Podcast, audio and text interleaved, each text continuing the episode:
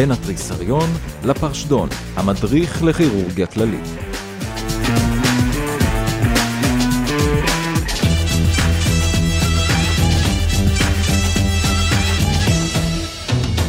שלום לכולם, אנחנו חוזרים אליכם עם פרק אחר. אנחנו הולכים לשנות את הפורמט הקבוע ולקיים אה, בעיקר דיון, אבל כן יש את החש בסיומו.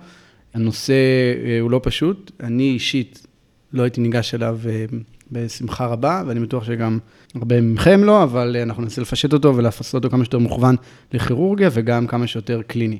ומפה והלאה, דוקטור קורדובה, דוקטור עמיאל. נוזלים. ואלקטרוליטים. יא חביבי. יא חביבי, כן.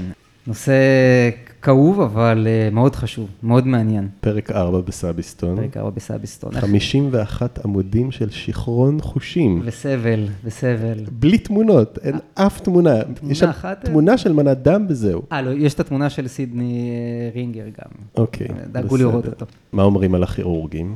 Surgeons are the master of fluids because they have to be, כן. משהו כזה, אני לא יודע. אנחנו חייבים. בניגוד לעמיתינו בפנימית, שהחולים שלהם הם לא בצום. אצלנו החולים הם בצום, הם מקיאים, הם משלשלים, ואם לא, אז יש להם זונדה, ויש להם אה, איליוסטומי, שזה היינו הך, כאילו. יש אובדנים רבים, ויש אה, הפרעות אלקטרוליטריות והפרעות של אה, חומצה בסיס, אז אנחנו חייבים לשלוט בזה. יש עוד משפט בסאביסטון לגבי, לגבי הכליות והמתמחים, לא? The kidneys are a marvelous organ at protecting the body from physicians who have not studied physiology. הוא מעליב שם עוד את כן. המתמחים, אבל אה, מה שנקרא עוד יום בהתמחות. אז נתחיל, דוקטור עמיאל, בואו בוא נתחיל ממש מהבסיס, נדבר בעצם על מה שיש לנו, נקרא fluid compartments. יש לנו את ה-total body water שלנו, שזה פשוט פלוס מינוס 60-70 אחוז מהמשקל, שני שליש מכל הנפח הזה הם אה, אינטרסלולריים, ורק שליש הוא אקסטרהסלולרי. שהשליש האקסטרהסלולרי הזה מתחלק, אקסטרווסקולרי, שזה אה, האינטרסטיציום, שזה בעצם 80 אחוז, ואינטרווסקולרי, שבעצם הפלזמה, שזה 20 אחוז מהנפח. כלומר, רוב נפח הנוזלים בגוף שלנו הוא, הוא לא אדם. סתם ככה, דרך להעריך אצל חולים פדיאטריים, 80 cc לקילו, זה בערך נפח הדם שלהם. עכשיו, הנוז, הנוזלים האלה מכילים אה, גם אלקטרוליטים שאנחנו נדבר עליהם בהמשך. יש לנו בעיקר את הנתרן ואת האשלגן, שצריך לזכור שהנתרן הוא חוץ-תאי והאשלגן הוא תוך-תאי. ואנחנו נדבר על הפרעות אלקטרוליות בהמשך, אבל עכשיו נדבר על, ה, על הדרך שלנו להשפיע על ה, בעיקר על הנפח האינטרווסקולרי בעזרת נוזלים.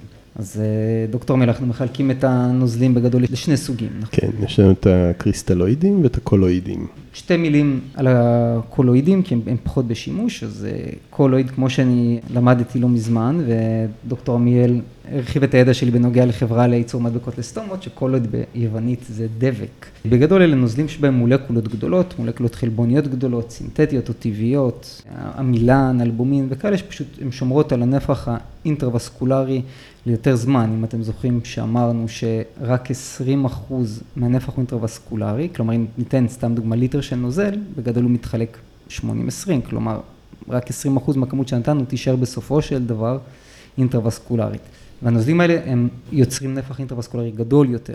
אז למה אנחנו לא משתמשים בהם, דוקטור אם הם כאלה, כאלה נהדרים? כי יש להם אה, תופעות לוואי, שאנחנו פחות אוהבים אותם. חוץ מזה שזה בעבר לפחות היה מיוצר משומן חיות, עם אה, כל מיני תגובות אה, אלרגיות לא נעימות.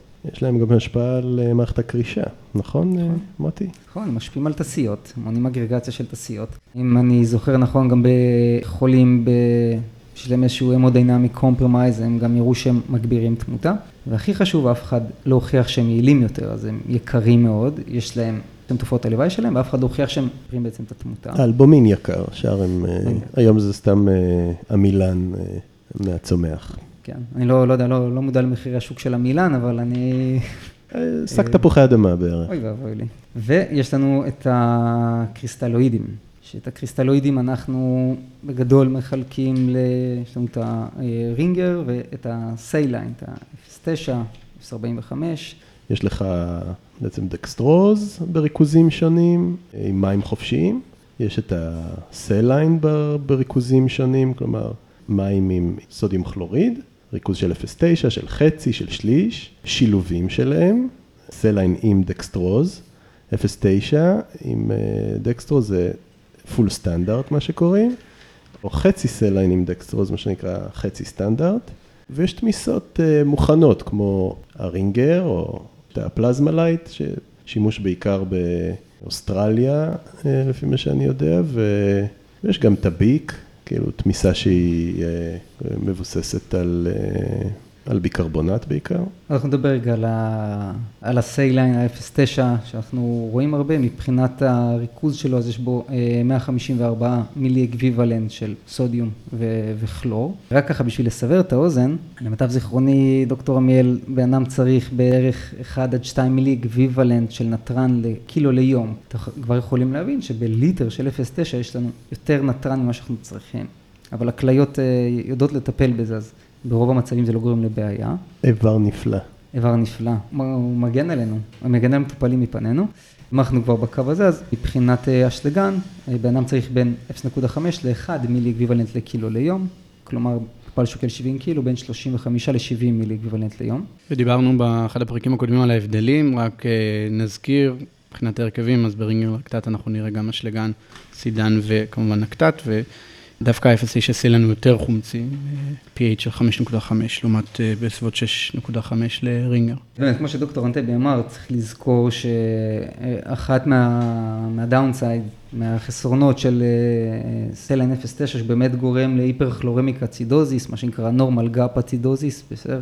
יש בו אה, הרבה כלור, והרינגר הוא במרכאות יותר פיזיולוגי. עכשיו, משהו שחשוב לחדד, אמנם זה רינגר לקטט, אבל הוא גם יותר בסיסי, mm-hmm. וה, והסודיום לקטט שיש בו הוא מתפרק במעגל קורי בכבד, ואז גם בקרב סייקל הוא בסופו של דבר מתפרק לביקרבונט, אז הוא, הוא, הוא בסיסי יותר, הוא מייצר דווקא ביקרבונט, אין בעיה לתת אותו, הלקטט לא עולה בגלל שנותנים הרטמן, הוא להפך, הוא יורד, זה איזה מיסקונספציה. משהו מעניין, שדוקטור עמיאל לימד אותי פעם, שכמו שאמרת ברינגר, יש לנו קלציום. סתם ככה בשביל לדעת.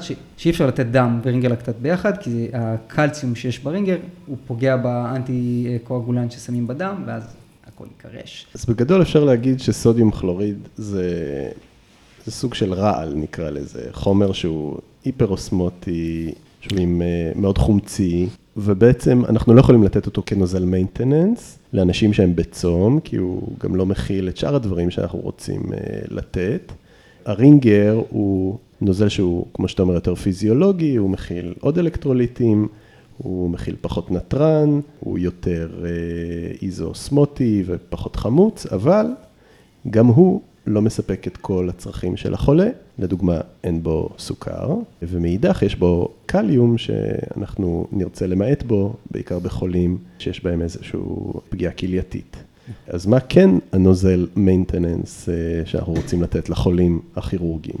אז לענות לשאלה של דוקטור מיאל, אז אנחנו ראינו שאנחנו לתת לבן אדם סודיום בין 1 ל-2 מיליגוולנט לקילו ליום, פוטסיום בין חצי ל-1 מיליגוולנט לקילו ליום.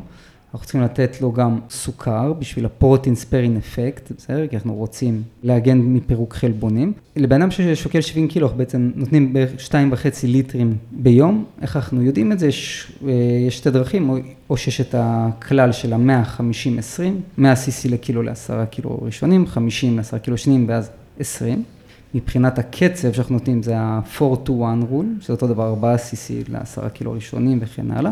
ככה אנחנו יודעים מה ה-maintenance שלנו היומי אה, וכמה הקצב השעתי, שמה שאנחנו עושים, שוב, אנחנו ראינו ש-0.9 יש בו יותר מדי sodium והארטמן לבד הוא לא מספיק, אצלנו במחלקה אנחנו לוקחים 0.45, מוסיפים לו את הדקסטרוז, מוסיפים לו את ה potassium, 60 מילי אקוויוולנט בערך, ונותנים את זה למטופל. עוד דרך קלה שאפשר לחשב את המתן השעתי במבוגרים בריאים בלי מחלת כליות, פשוט משקל פלוס 40, וזה הקצב השעתי, כלומר, מטופל שוקל 60 קילו, אפשר לתת לו 100 cc לשעה בערך. אז אם תסכם אה, בצורה פשוטה, מטופל אה, ממוצע, שוקל 70 קילוגרם, מה ה maintenance שאני נותן לו? מה ההוראה? חצי סטנדרט, 0.45 גלוקוז saline, פלוס 60 מילי אקוויוולנט של אה, אשלגן ביום. והחצי סליין זה כי אנחנו לא רוצים לתת יותר מדי נתרן מההמלצה היומית של עד 4 גרם ליום? כן, נכון. בימינו זה כבר מגיע בתוך אמפולה מוכנה. כן, גם ההוראה היא די מוכנה במחשב, אבל רק לדעת מה כן, אנחנו... כן, אבל זה, זה נחשב ה-maintenance solution בכירורגיה, בהנחה שהמטופל לא אוכל כלום, הוא בצום מלא.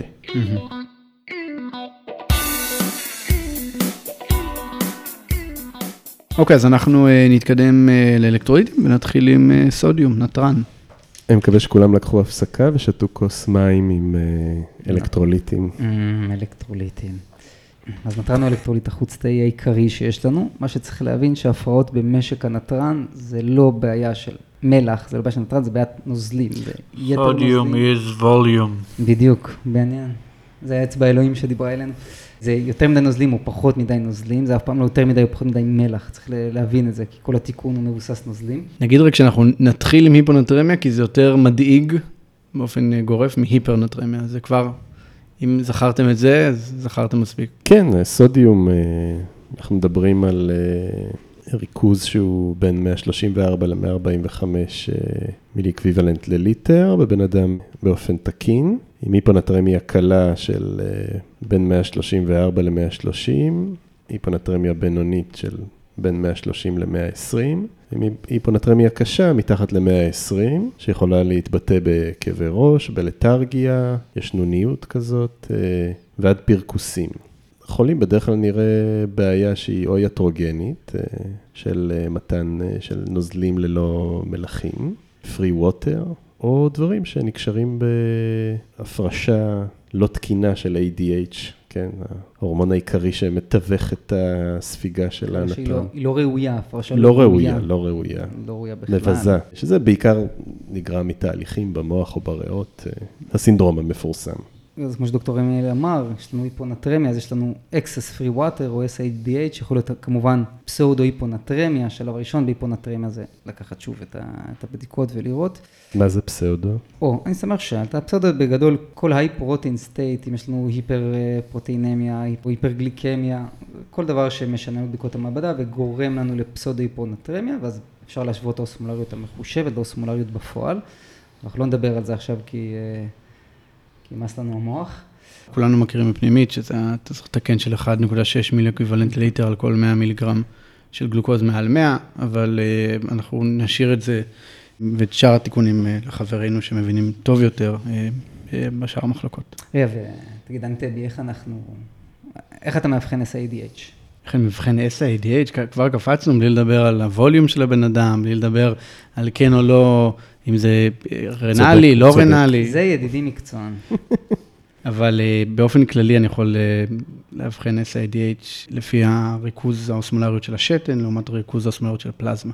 נכון. וזה ייתן לי איזושהי הכוונה ראשונה להאם יש inappropriate secretion of ADH. ומה אתה תראה ב- ב-SADH? מה אתה תראה יחסית לפלזמה ולשתן? זהו, אז מה שאני אוהב ב-ADH, שגם כשאני מרגיש blackout מטורף, אין לי מושג מה אומר, אני פשוט אומר, רגע, אנטי דיורטיק הורמון, כלומר, אמור למנוע הפרשה של נוזל בשתן, ולכן אם אני רואה יותר מדי ADH, אני אראה שתן מרוכז, ואני אראה שהריכוז האוסמולרי שלו יהיה מעל 150, אפילו מעל 300, במצב שבו המטופל, ואז אנחנו עושים פה למצב וולמי, אבל הוא למעשה היה רוצה דווקא להפריש את הנוזלים האלו, כי הוא היפונטרמי, וזה יכווין אותי ל-SADH. ואז זה מוביל אותנו לעולם אחר של מה גורם להפרשת ADH, זה לא רק האוסמולריות, זה גם הווליום, והווליום מנצח את האוסמולריות. נכון. ולכן אנחנו רואים את, אה, את כן. המצב של היפונטרמיה אה, והיפובולמיה. אנחנו נציין, אתם מדברים פה על דברים שהם אה, כירורגיים, שהם יותר בסיסיים, כן? אתם זו- כולכם זוכרים מפנימית שההיפונטרמיה זה, זה עולם שלם. אנחנו מדברים על הדברים הבסיסיים שאנחנו רואים יום-יום. איך נטפל בהיפונטרמיה, ב-SIADH? ב fluid restriction.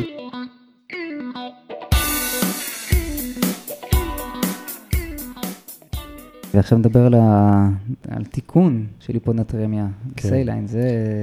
איך עושים זאת? או, אני שמח- שמח ששאלתם. בגדול, בהיפונטרמיה אתה דבר ראשון צריך לחשב את, ה... את ה sodium deficit שלך, שזה בעצם זה טוב. ה-desired sodium, כמה אתה רוצה, שנניח 140, פחות ה-actual sodium, כפול ה-total body water, וזה בעצם ייתן לנו את ה deficit ב milliequivalent. מה זה ה-total body water? או, אני שמח ששאלת, אז בעצם זה משקל גוף כפול אה, 0.6 לגברים ו-0.7 לנשים. אני מסתכל על אה, עם איזה תמיס- תמיסה אני רוצה להחזיר לו, כמובן שאנחנו נחזיר עם 0.9, עם אה, saline 0.9 או saline אה, היפרטוני 3% וכן הלאה, אין מה להחזיר עם 0.45, 0.45 כי הוא לא יכול לתקן היפונטרמיה.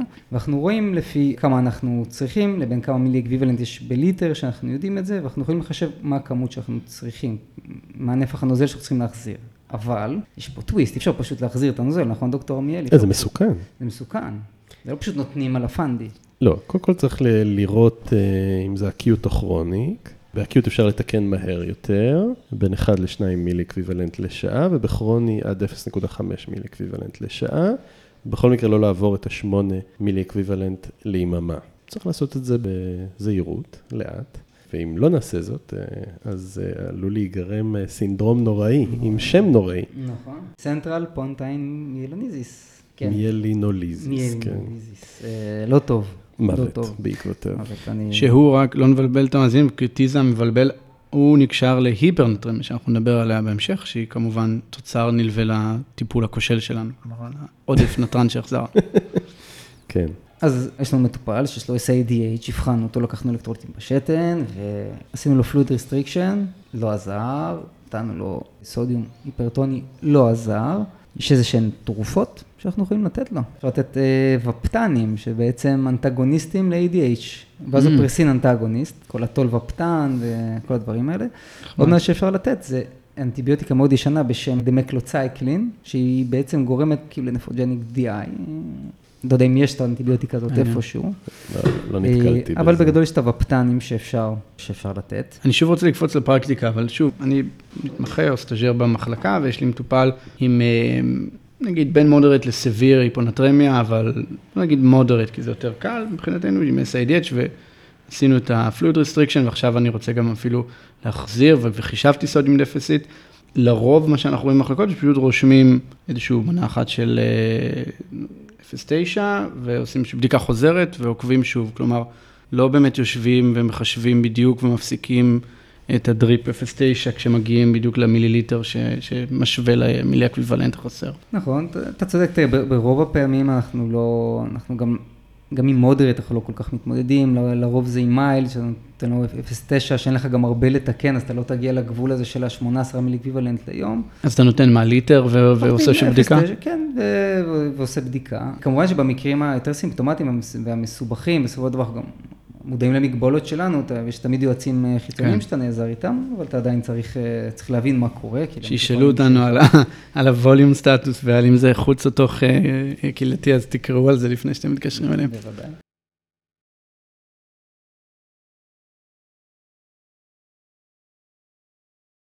זה צד אחד של הסודיום שהוא בחסר, ויכול להיות גם היפרנטרמיה. עכשיו, למה שמטופל יהיה היפרנטרמי? או, יש כל מיני סיבות, כעיקרון יכול להיות או חוסר הפרשה של ADH, בגלל איזה בעיה מוחית, או חוסר תגובה של ה tubuli ל-ADH בגלל איזושהי פגיעה כלייתית, או גם יכול להיות איזשהו intake מוגבר של מלח, או אובדן מוגבר של מים. בגדול, היפרנטרמיה קשה היא גם מסוכנת, היא יכולה לגרום אה, לחולשת שרירים, לחוסר שקט, במקרים הקשים לקומה ובאמת לסינדרום הזה שתיארנו מקודם, של central pontine myelinolysis. עכשיו, משהו שצריך לזכור לגבי היפרנטרמיה, אחת המרצות שלנו מאיכילוב אמרה משפט אדיר, שבגדול מטופל שיש לו גישה למים ומנגנון צמא תקין, לא אמור לפתח היפרנטרמיה. אז אם יש למישהו היפרנטרמיה, זה או שאנחנו גרמנו לו, כמו שבן דוקטור עמיאל אמר, יש לו או central או nephrogenic DI, ודוקטור אנטבי, מה פה אנחנו נראה בבדיקות השתן, באוסמולריות של השתן? אז אה, שוב, ב-DI למעשה יש לנו מצב שאין אה, הפרשה של אה, ADH, או שהפגיעה היא כלייתית ויש ADH, אבל הכליות לא מגיבות לו, ולכן אנחנו נראה שתן שהוא מאוד מאוד לא מרוכז, או למעשה האוסמולריות שלו תהיה נמוכה.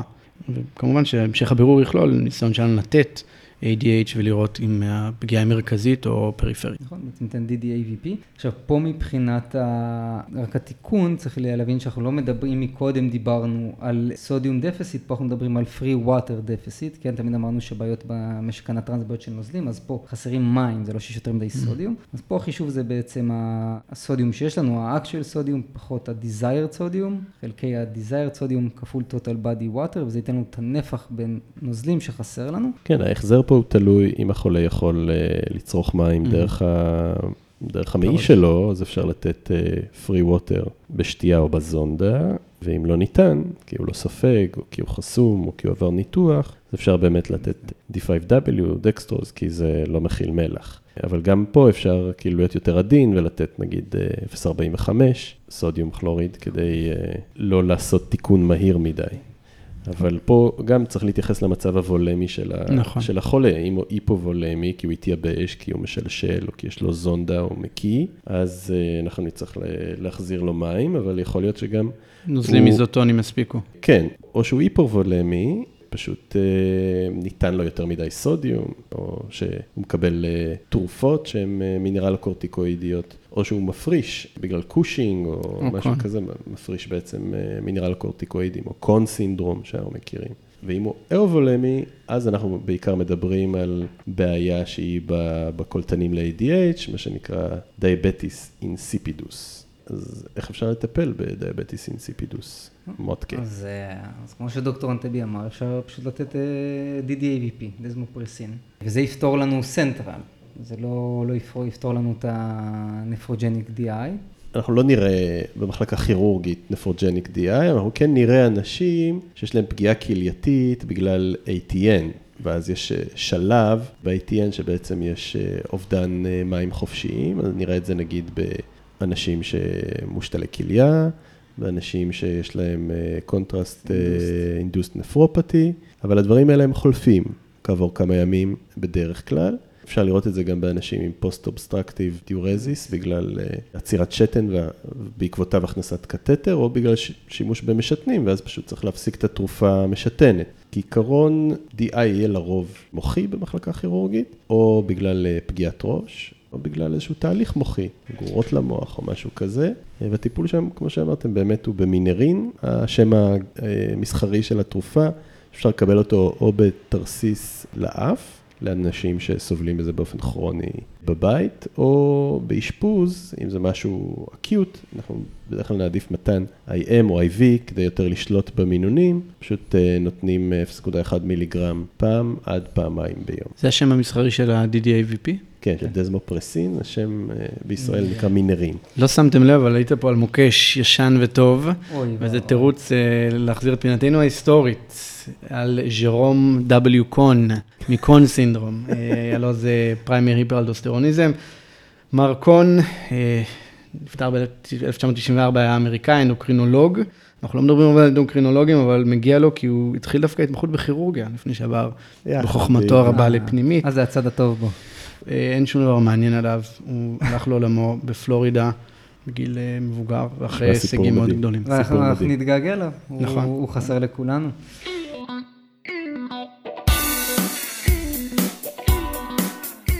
אז אנחנו, כפי שאתם רואים, גם לנו קשה, זה נושא לא פשוט, אה, אלקטרוליטים ונוזלים, אבל שהוא מאוד חשוב. עכשיו נעבור ל... אישית ל... לקטיון, לקטיון האהוב עליי, אני חייב להגיד, אם אני הייתי חייב לבחור... אה, האינטרצלולרי, האינטרסלולרי, potassium, אשלגן, אשלגן, potassium. Potassium. כן, בין שלוש וחצי לחמש מיליגרם אה, לדציליטר או מילימול לליטר בריכוז בפלזמה בבן אדם תקין, עם intake יומי של בין חצי לאחד אה, milliequivalent לקילו ליממה, או 50 עד 100 מילימול. intake עיקרי מגיע באוכל, והכליה יודעת לווסת את האשלגן בצורה טובה ולהפריש בין אה, 20 ל-400 מילימול ביממה, דרך ההפעלה של ציר הרנין אנגיוטנזין אלדוסטרון. נתחיל בהיפו. נתחיל בהיפו. אז אה, היפוקלמיה, רוב המקרים היא אטרוגנית בגלל אה, שיתון יתר, כולנו חוטאים בזה. אה, משתנים, חברינו. הטובים ביותר. ורוב מטופל שהוא, שהוא היפוקלמי, אז פה כמובן יש לנו מבחינת אה, סימפטומים, אז אה, חולשת שרירים, אה, פסיקולציות, מבחינת שינויים ב... איליוס גם. איליוס, נכון. שמאוד חשוב בחולי הכירורגיה. מאוד מאוד חשוב. מבחינת אה, שינויי אק"ג, אז השטחת גלי T ואפילו הופעה של גלי U. בכל ההפרעות צריך לדבר מבחינת מנגנונים על אובדנים כלייתיים ואובדנים חוץ-כלייתיים, ודווקא בכירורגיה, האובדנים החוץ-כלייתיים הם הרבה יותר מרשימים, וגם אנחנו יודעים על ההפרעות אה, חומצה בסיס אה, והפרעות אלקטרוליטריות ששכיחות בחולה הכירורגי, שזה היפוקלמיק, היפוכלומיק. נכון, טבוליק אלקלוזיס. נכון מאוד, אה, אז אובדן חוץ-כלייתי יכול להיות או בהקאות, שלשולים, שזה... או שלשולים, או המקבילות הניתוחיות שלהם, שזה זונדה ופיסטולות למיניהם, סטומות למיניהם, שדרכם יש אה, אובדן. במחלקה הפנימית, כן, נראה בעיקר אובדנים אה, כלייתיים, כמו שימוש במשתנים, או כל מיני אה, דברים כאלה איזוטריים, כמו אלדוסטרונומות, רנינומות. מנגנון נוסף שלא דיברנו עליו זה כל מה שקשור לסלולר שיפט, נכון. וזה חשוב רק מבחינת הדבר האחר שמגיע לנו בפלט של המעבדה, וזה היפרטיירודיזם. שיכול לגרום גם להיפוקלמיה. גם כמובן הפרעות חומצה בסיס, שגם יכולות... והצידמיה שהולכת ביחד עם זה, והיפומגנזמיה שהולכת יחד עם היפוקלמיה, אבל אם נזכרת שיפט בין המדורים, אז אה, כל מה שמתווך כתחולמינים או אינסולין גם גורם לשינויים אה, במאזן האשלגן, ומי שמקבל אה, בטא חולינרגיים או אינסולין, נראה בעקבות זה ירידה באשלגן, זה גם הטיפול בהיפרקלמיה, שנדבר בהמשך. יפה, בקיצור, הרבה דברים. איך נטפל? סיכום הפרק. סיכום הפרק, הרבה הרבה דברים. אה, היפוקלמיה, איך נטפל? קודם כל תלוי אם אנחנו רוצים לתקן את זה פר אוס או IV. אז במתן פומי אנחנו יכולים אה, לתת פשוט כדורים של קליום, שזה מה שנקרא slow K, 600 מיליגרם, אפשר לתת אה, כמה פעמים ביום גם. אפשר גם לתת uh, תמיסת אשלגן דרך הזונדה, אם רוצים. או שאנחנו יכולים לתקן IV. IV, בגלל היותו של אשלגן חלק מזריקת המוות בחלק ממדינות ארצות הברית, אנחנו צריכים לזכור שהתיקון צריך להיות איטי כדי לא לגרום להרעלה ולדום לב בעקבות זה, אז אנחנו יכולים לתת עד עשרה milliequivalent בשעה. צריך גם לזכור ש... אשלגן מאוד כואב במתן כן. פריפרי, ולכן אם אנחנו נותנים מעל אה, milliequivalent לשעה, אז כדאי להרכיב central line, וכמובן לחבר את החולה למוניטור כדי לא לראות... לא, אה, לא למצוא הפתעות בבוקר. בזריקת, כן. אגב, מעניין, בזריקת המוות הם עושים את זה פריפרי ככה? כן, הם מחברים לו. כן, ותמיד יש את הקטע שצוחקים שלפני שמכסים לו את ה line, הם מחטאים לפני, כאילו... כן נגיד שלפני שאנחנו נותנים ומתקנים את ההיפוקלמיה, רק נבדוק את המגנזיום, כי אם זו היפומגנזמיה, אז ההיפוקלמיה תהיה רפרקטורית לה, ואנחנו נרצה לתקן את המגנזיום. נכון, המגנזיום הוא co-factor במשאבות האשלגן, וכדאי לתקן קודם כן. היפומגנזמיה, ואז להתחיל בתיקון. לא, לא לרוץ לבכיר או למתמחה עם היפוקלמיה, עד שלא הסתכלתם, רק הצצתם שגם המגנזיום ככה לא... שני דברים לגבי היפוקלמיה. דבר ראשון, צריך לזכור שאם אנחנו רואים למשל היפוקלמיה של, של שלוש, כלומר חסר לכם, כלומר milliequivalent, זה אומר שאמרנו שהוא intracellular, בעצם סיסטמית חסרים לכם משהו בערך כמו 100 milliequivalent, וכל תיקון שאתם נותנים, אז כל 40 milliequivalent מעלה בערך את האשלגן במעבדה ב-0.4. זה 40 מלא ב-0.4. בדיוק, אז אנחנו, זה לא אומר שאם מישהו יש לו היפוקלמיה של 2, אני אעמיס עליו עכשיו שישה תיקונים, כן, אנחנו עדיין בין תיקון לתיקון תמיד בודקים, ושום דבר לא מדע מדויק, אבל בגדול שנקבל ככה אז מה, מה באמת הסטנדרט שאתה מכניס אה, לרוב? מה, מה ההוראה הראשונה שאחריה נבדוק? אה, כמו שדוקטור אמיל אמר, נותנים את ה-40 milliequivalent. 40 milliequivalent. נותנים את זה על 4 שעות, לוקחים שוב, ו- ולפי זה רואים, כי אנחנו לא רוצים בטח לא להגיע להיפרקלמיה, בטח לא לסכן את המטופל, והכל תחת ניטור. אז 40 על, על פני 4 שעות, בשקית של מה? של, של אה, חצי ליטר 0.9. חצי ליטר 0.9. זה מה שעושים אצלנו.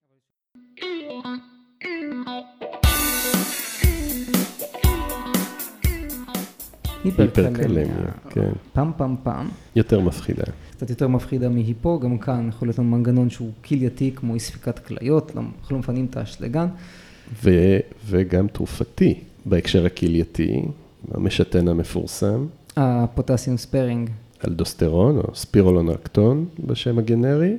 תמיד שווה לחטט בקבלה של החולה ולראות מה הוא מקבל, בטח בחולים אה, כירורגיים, שחלקם אה, יש להם כל מיני אה, הפרעות אה, כבדיות או כלייתיות ומקבלים, אה, יכולים לקבל אלדוסטרון, ואז צריך פשוט להפסיק את התרופה. וחוץ כלייתית. וחוץ כלייתית, אז כאן יכול להיות למשל אה, אצידמיה, בעצם יש לנו שחלוף בין הפרוטונים לאיונים של הפוטסיום. אם אמרנו ש... קליום הוא קטיון תוך תאי, אז אם הוא יוצא מהתא, לדוגמה בגלל פירוק של התא, אה, רבדומיאליזיס, רבדומיאליזיס. וגם אה, פצועים. נכון. אחרי אה, ischemia reperfusion.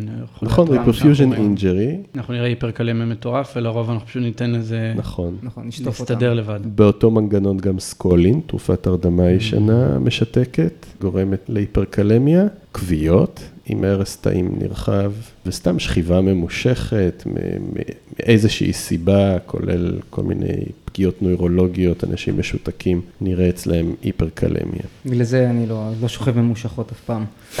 אני לא... בטח שלא על הגב. בטח שלא על הגב. אה, דוקטור אנטבי, מה נראה ב-EKG? הדבר הראשון שנראה זה גלי ה-T שיאמירו ויתחדדו נא. בהמשך אה, יש תהליך הדרגתי שה-QRS מתרחב, עד שהוא הופך לסינוס, ולבסוף יש גם, או זה גם נראה כמו איזשהו, דוקטור מתקן אותי, איזשהו צ'יינסו של אה, QRS מאוד מאוד מפחיד. ואובדן גלי P. אז מה לגבי טיפול? מה לגבי טיפול? הטיפול הוא מתחלק לטיפול ראשוני או המייצב, ולטיפול היותר ארוך טווח, וגם הייתי מחלק את הטיפול בעצם למנגנון הפנימי של ה shift בין ה intracellular ל extracellular, ולטיפול שבעצם מסלק את האשלגן מהגוף. בגדול בהתחלה מתחילים בלתת calcium אה, gluconate. Gluconate או calcium chloride, כדי לייצב את הממברנות של הלב, כמו שמוטי אמר, ולתת אה, ביקרבונט שבעצם יעשה shift אינטרצלולרי בגלל יציאה של פרוטונים מהתא תמורת הכנסת אשלגן. אחרי זה אפשר עוד כחלק מה shift המיידי. הטיפול המיידי זה לתת גלוקוז עם אינסולין, אינסולין עם גלוקוז, סליחה. טיפ, איך נותנים את זה? מה שאנחנו עושים אצלנו, לוקחים אה, חצי ליטר של דקסטרוז 10 אחוז, שמים בזה 10 יחידות של אינסולין, ומריצים את זה על פני שעה.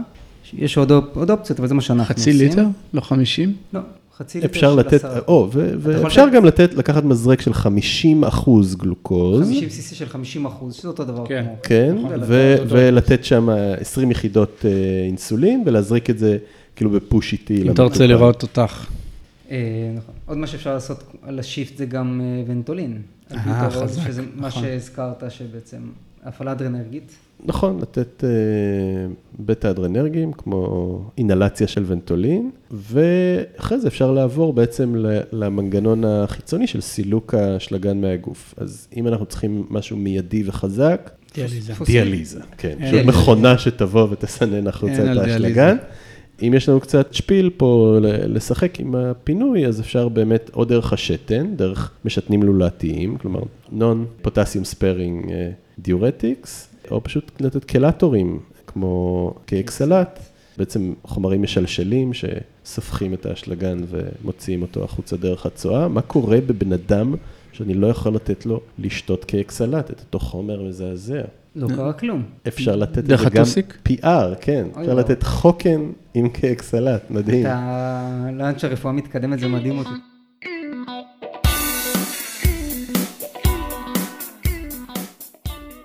אוקיי, אז אה, קלציום, מה הרמות התקינות של קלציום? אז זה בין 8.5 ל-10.5, מיליגרם לדיציליטר. הוא קטיון תוך תאי. נכון, הוא גם אה. חשוב ב- בפעילות שרירית, גורם לקיבוץ, של ש- עוזר בקיבוץ של שרירים, בטח ב- בלב, משפיע על הקונטרקטיליות. מבחינת היפוקלצמיה, אז גם כאן, כמו כל, יכול להיות לנו כלייתי וחוץ כלייתי. למשל כלייתי, שימוש במשתני לולה, שגורם בגדול להיפו של רוב האלקטרוליטים. חוץ כלייתי, סתם דוגמה, ספוניפיקציה, למשל פנקרטיטיס, שהשלגן שוקע עם פוספט, או במטופלים שיש להם אה, היפרפרתאירודיזם, או באנשים עם אי-ספיקת כליות, שיש להם היפרפוספטמיה, ואז הקלציום שוקע עם הפוספט. כמה סימנים... אה, אבל סימנים בעצם, אם, אם ראינו קודם כל בבדיקות דם אה, היפוקלצמיה, קודם כל לנשום עמוק אלבומין. ולהסתכל על אלבומים. נכון. כן. לא מה, רק מה החישוב שם? או כל גרם מתחת ל-4 של אלבומין, אתה מוסיף 0.8 לקלציום שלך. ואז מבטל את האזעקה שה... ואז כן, שהמעבדה את הפעילה. הפאניקה. אז שוב, אלבומין נמוך, אנחנו נראה היפוקלצמיה שהיא לא אמיתית. pseudo. נכון. כן. בסדר, ברגע שתתקן, שקורה כשאתה תראה שאתה בסדר. סימנים וסימפטומים בבדיקה גופנית, יש כמה מגניבים. כן. אז דבר ראשון, יש לנו חולשה, אמרנו שכבר קשור ל- לפעילות שרירים, יש לנו את ה perioral tingling, כזה נמלולים סביב השפתיים, יש לנו את סימן אה, שווסטק. שווסטק הפולני שלנו. ש... איך זה? או, איך מפיקים אז אותו? אתה מקיש אה, למטופ... על ה facial nerve באזור של ה parotis, ואתה מקבל כזה twitch ים של אותו צד, מהמם, של הוודג', ו Trousseau sign, כן. Trousseau sign זה שאנחנו מקבלים carpopedal spasm כשאנחנו אה, מודדים לחץ דם. מנפחים פשוט את המנג'טה, נכון. נכון? מה צריך לשים לב ב-EKG? רואים long QT. אה, בהיפוקלצמיה ו short QT בהיפרקלצמיה. לא טוב.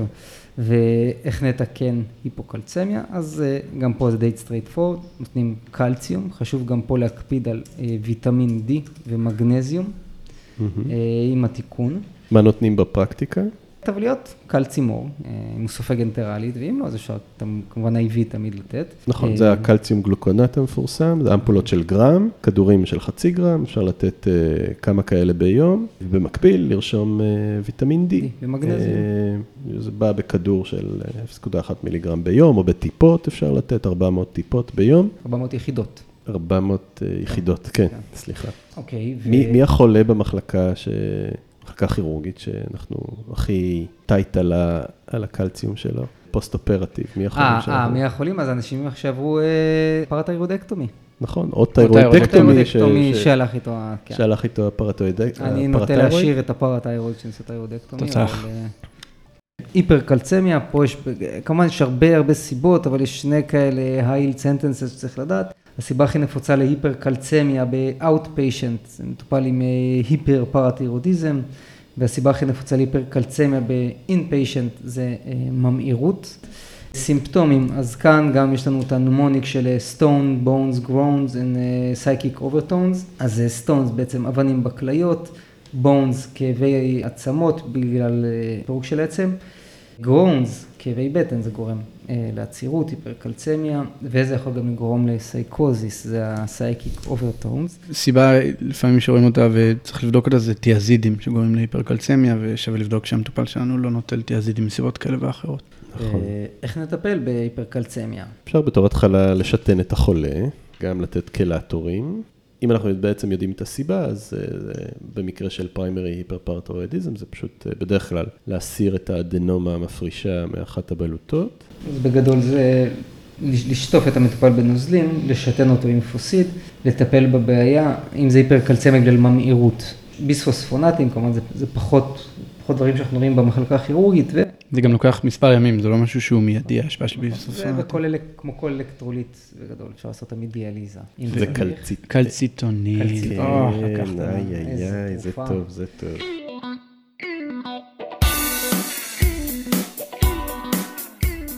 אז אני חושב שהאלקטרוליט האחרון המעניין שנותר לנו, הוא אלקטרוליט שהוא אה, מאוד אהוב בישראל, נמצא בהרבה הרבה ג'אנטים של הרבה מכוניות. אם יש תרופה שרושמים הכי הרבה במחלקה זה מגנזיום. או, אז בגלל זה ה-PPI, בגלל זה יש הרבה היפומגנזמיה אצלנו. אני כי חושב זה שזה עניין. של קליברציה של המעבדה. כן, שם, אבל אני לא, גם לא. חושב, לא, אני אני ברצינות לא, לא, חושב, שיקרות, כל בן אדם בצום ירד לו אין המגנזיום. מטופל, אין מטופל שלא מקבל מגנזיום במחלקה. וגם כולם מקבלים PPI, PPI מונעים ספיגה של מגנזיום. אוקיי, אנחנו, אנחנו משאירים את זה, כי זה חשוב, ביקורת אה, עמיתים, ואנחנו נתקדם למגנזיום. אה, קורדובה, מה אנחנו יודעים על מגנזיום חוץ מזה שלא מעניין אף אחד? שיש לנו אותו במכונית, לא סתם. אז אה, אין לי, אין לי מושג, שום דבר על מגנזיום, מגנזיום 2 פלוס. כן, בין 1.5 ל-2 מילי אקוויוולנט לליטר. אלקטרוליט חשוב גם אה, מבחינת הפעלת השרירים, אה, קטיון אה, אינטרה סלולרי חשוב, קשור גם ב signal transduction בתוך התא, כמו הקלציום ידידו. גם פה יכול להיגרם היפו או היפר מגנזמיה, אז אה, היפומגנזמיה. כן. אז היפומגנזיום זה מה שאנחנו רואים הרבה במחלקה, זה גם מטופלים שהם בצום. במחלקה כירורגית אין מטופל שלא מקבל PPIs, PPIs מונעים ספיחה של אה, מגנזיום במעי, אז אנחנו רואים הרבה היפומגנזמיה.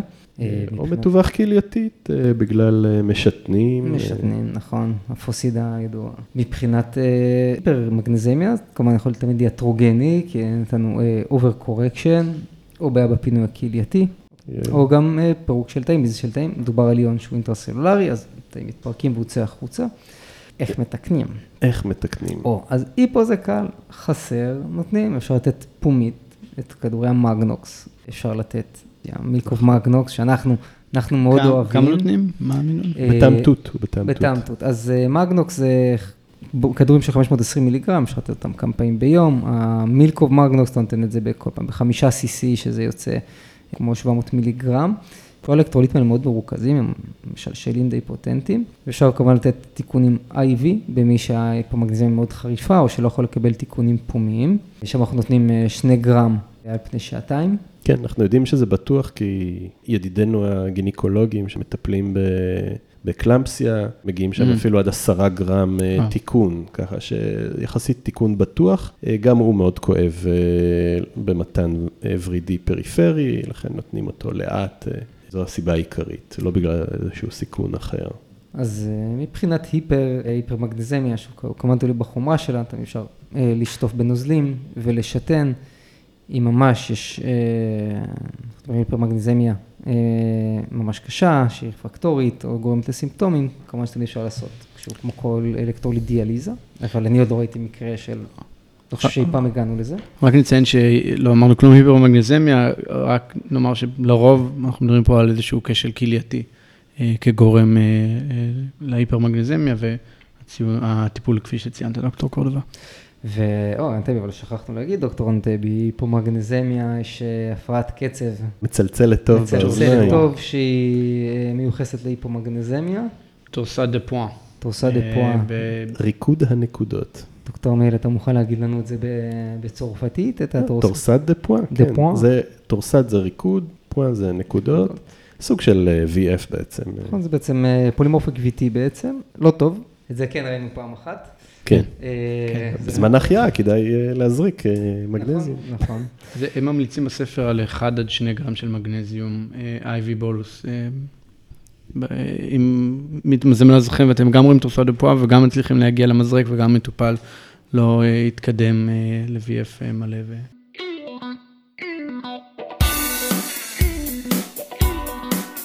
טוב, אז אני אני חושב שנגמרו כל האלקטרוליטים בעולם. האמת שלא, יש גם... אה, יש גם זרחן. נגיד במילה שפוספט הוא אלקטרוליט שאנחנו רואים הרבה הפרעות בו במחלקה הכירורגית, בעיקר במנותחי כבד, אבל כל אנשים אה, גם אה, משלשלים, אובדן חוץ כלייתי, או או היפר. או refeeding syndrome, נכון, אה, שחשוב להזכיר אותו, שזה שילוב של אה, היפומגנזמיה, היפוקלמיה והיפופוספטמיה. היפרפוספטמיה נראה בחולים בעצם עם כשל כלייתי לרוב. וגם פה התיקונים הם אה, בהתאם, פוספט אפשר לתת בכדורים, כדורים של קלצילס, אה, 600 מיליגרם, סליחה, 200 מיליגרם, אפשר לתת פעמיים, שלוש ביום, בהתאם לחוסר. גם פה פוספט הוא אלקטרוליט שגורם לשלשול, אם נותנים אותו פר אוס, ולכן אם יש איזו קונטרה אינדיקציה לתת אותו פומית, בגלל סטומה, פיסטולה או דברים כאלה, אז אפשר לתת אותו IV. הוא נקרא קליפוס, זה שילוב של קליום ופוספט מחוברים יחד, אחד לאחד, לכן בעצם זה, אפשר להרוויח פה תיקון כפול, צריך להיזהר במתן שלו עם ניטור לבבי, לתת אותו בצורה איטית. אותי הפתיע מאוד לגבי אה, פוספט, אני יכול להגיד שכל פעם שאנחנו רושמים אה, תיקון IV לפוספט, אנחנו רוב הזמן מקבלים טלפון מהרוקחים, שהם שואלים למה אנחנו צריכים לתקן, מסתבר שבאופן מאוד מפתיע, אותי זה הפתיע שתיקון IV של פוספט זה התיקון אלקטרוליט שגורם להכי הרבה תמותה. לא כל כך הבנתי למה, אבל סתם זה משהו ש... שאותי עניין והפתיע, אבל כן, אפשר כמובן, אנחנו נותנים כשצריך IV.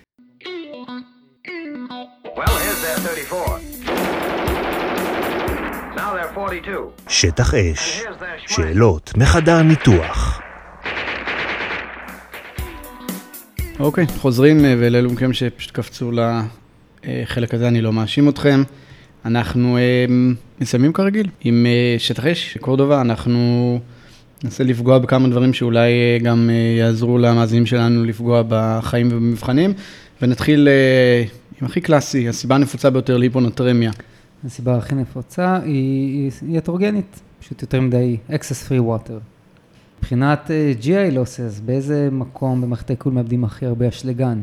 אז יש אה, שאלה שחוזרת על עצמה, והיא אה, למעשה הרכיבים האלקטרוליטריים של מערכת המעי, או לאורך מערכת המעי, וצריך לזכור שבקולון יש את ריכוז האשלגן הגבוה ביותר, אה, 30 מילי אקוויוולנט לליטר, לעומת שאר הריכוזים לאורך אה, מערכת העיכול, מה saliva בפה ועד כמובן הפנקרס וה bile וכן הלאה, אז התשובה היא פה הקולון. ולכן, אה, דוקטור קורדובה, אם יש לנו למשל מטופל שמשלשל, מה אנחנו צריכים לחשוב? שאנחנו צריכים ל- לשים דגש על החזרת אה, נוזלים עם אשלגן. מצוין. ואם אנחנו כבר פה, אם יש biliary leak, איזה אלקטרוליט, אז- אה, או למעשה, מה אנחנו נרצה ל- לעזור למטופל שלנו אה, למלא חסר בו? אוקיי, אז ב- במערכת המרה והפרשות אה, לבלביות, אנחנו מאבדים ביקרבונט. אז מטופלים שיצטרכו לקבל ביקרבונט, דגש על רינגר, שיש בו כבר ביקרבונט. אז אה, דוקטור אנטבי, מטופל שנניח יש לו gastric outlet obstruction, איזה הפרעה קלאסית אנחנו נראה. אז במקרה הזה יש hypokalemic, hypochloremic metabolic alkalosis, גם רואים את זה בילדים, ב pyloric stenosis, שוב, אותה הפרעה למעשה בחסימת אה, מוצא קיבה. אה, מה ריכוז הקליום בהרטמן? זה 4 milliequivalent לליטר תמיסה. אוקיי, דוקטור אנטבי, נניח שיש לי מטופל שאני אתן לו ליטר של קריסטלואידים, בערך אחרי שעה, כמה מתוך הנפח הזה נשאר אינטרווסקולר. אז פתחנו את הפרק אה, בלציין את המדורים השונים של הגוף, והמים, לאן הם מגיעים אבל צריך לזכור שבסוף רק 20 אחוז יגיע לפלזמה, ואנחנו נראה את זה, ההשפעה שלו תגיע לכדי ההתייצגות שם, במדור הזה. בהנחה שאתה אה, מתקן קליום בווריד פריפרי, מה הקצב המקסימלי שאתה יכול? כש, כשאני לא נמצא בבית הנידונים בטקסס, אני רוצה להיזהר, וקצב מקסימלי לקליום יהיה עשרה milliequivalent לשעה, אה, בווריד פריפרי בלי ניטור. אה, מעבר לכך, אני רוצה כמובן גם אה, ניטור וגם central line כדי, כי הקליום הוא גורם לכאב, כמו שציינו, אה, באזור הוורידים הפריפריים. אה, דיברנו על ADH והפרעות בגלל הפרשת יתר של ADH. אמ, כאשר אנחנו חושדים שיש איזשהו גידול מפריש, אה, מהם שני הגידולים המפרישים היותר נפוצים אה, שמפרישים ADH? אז אה, small cell lung cancer וקרצינואיד. Small cell ולא non-small cell. עכשיו נון small cell. עכשיו אמרנו שלמטופל תמיד יש את המיינטננס ויש עוד אה, לא עושה שאתה צריך לקחת בחשבון, זה מטופל שעובר ניתוח בטן פתוח, כמה בערך זה מוסיף לו ל- אה, לעיבוד של הנוזלים.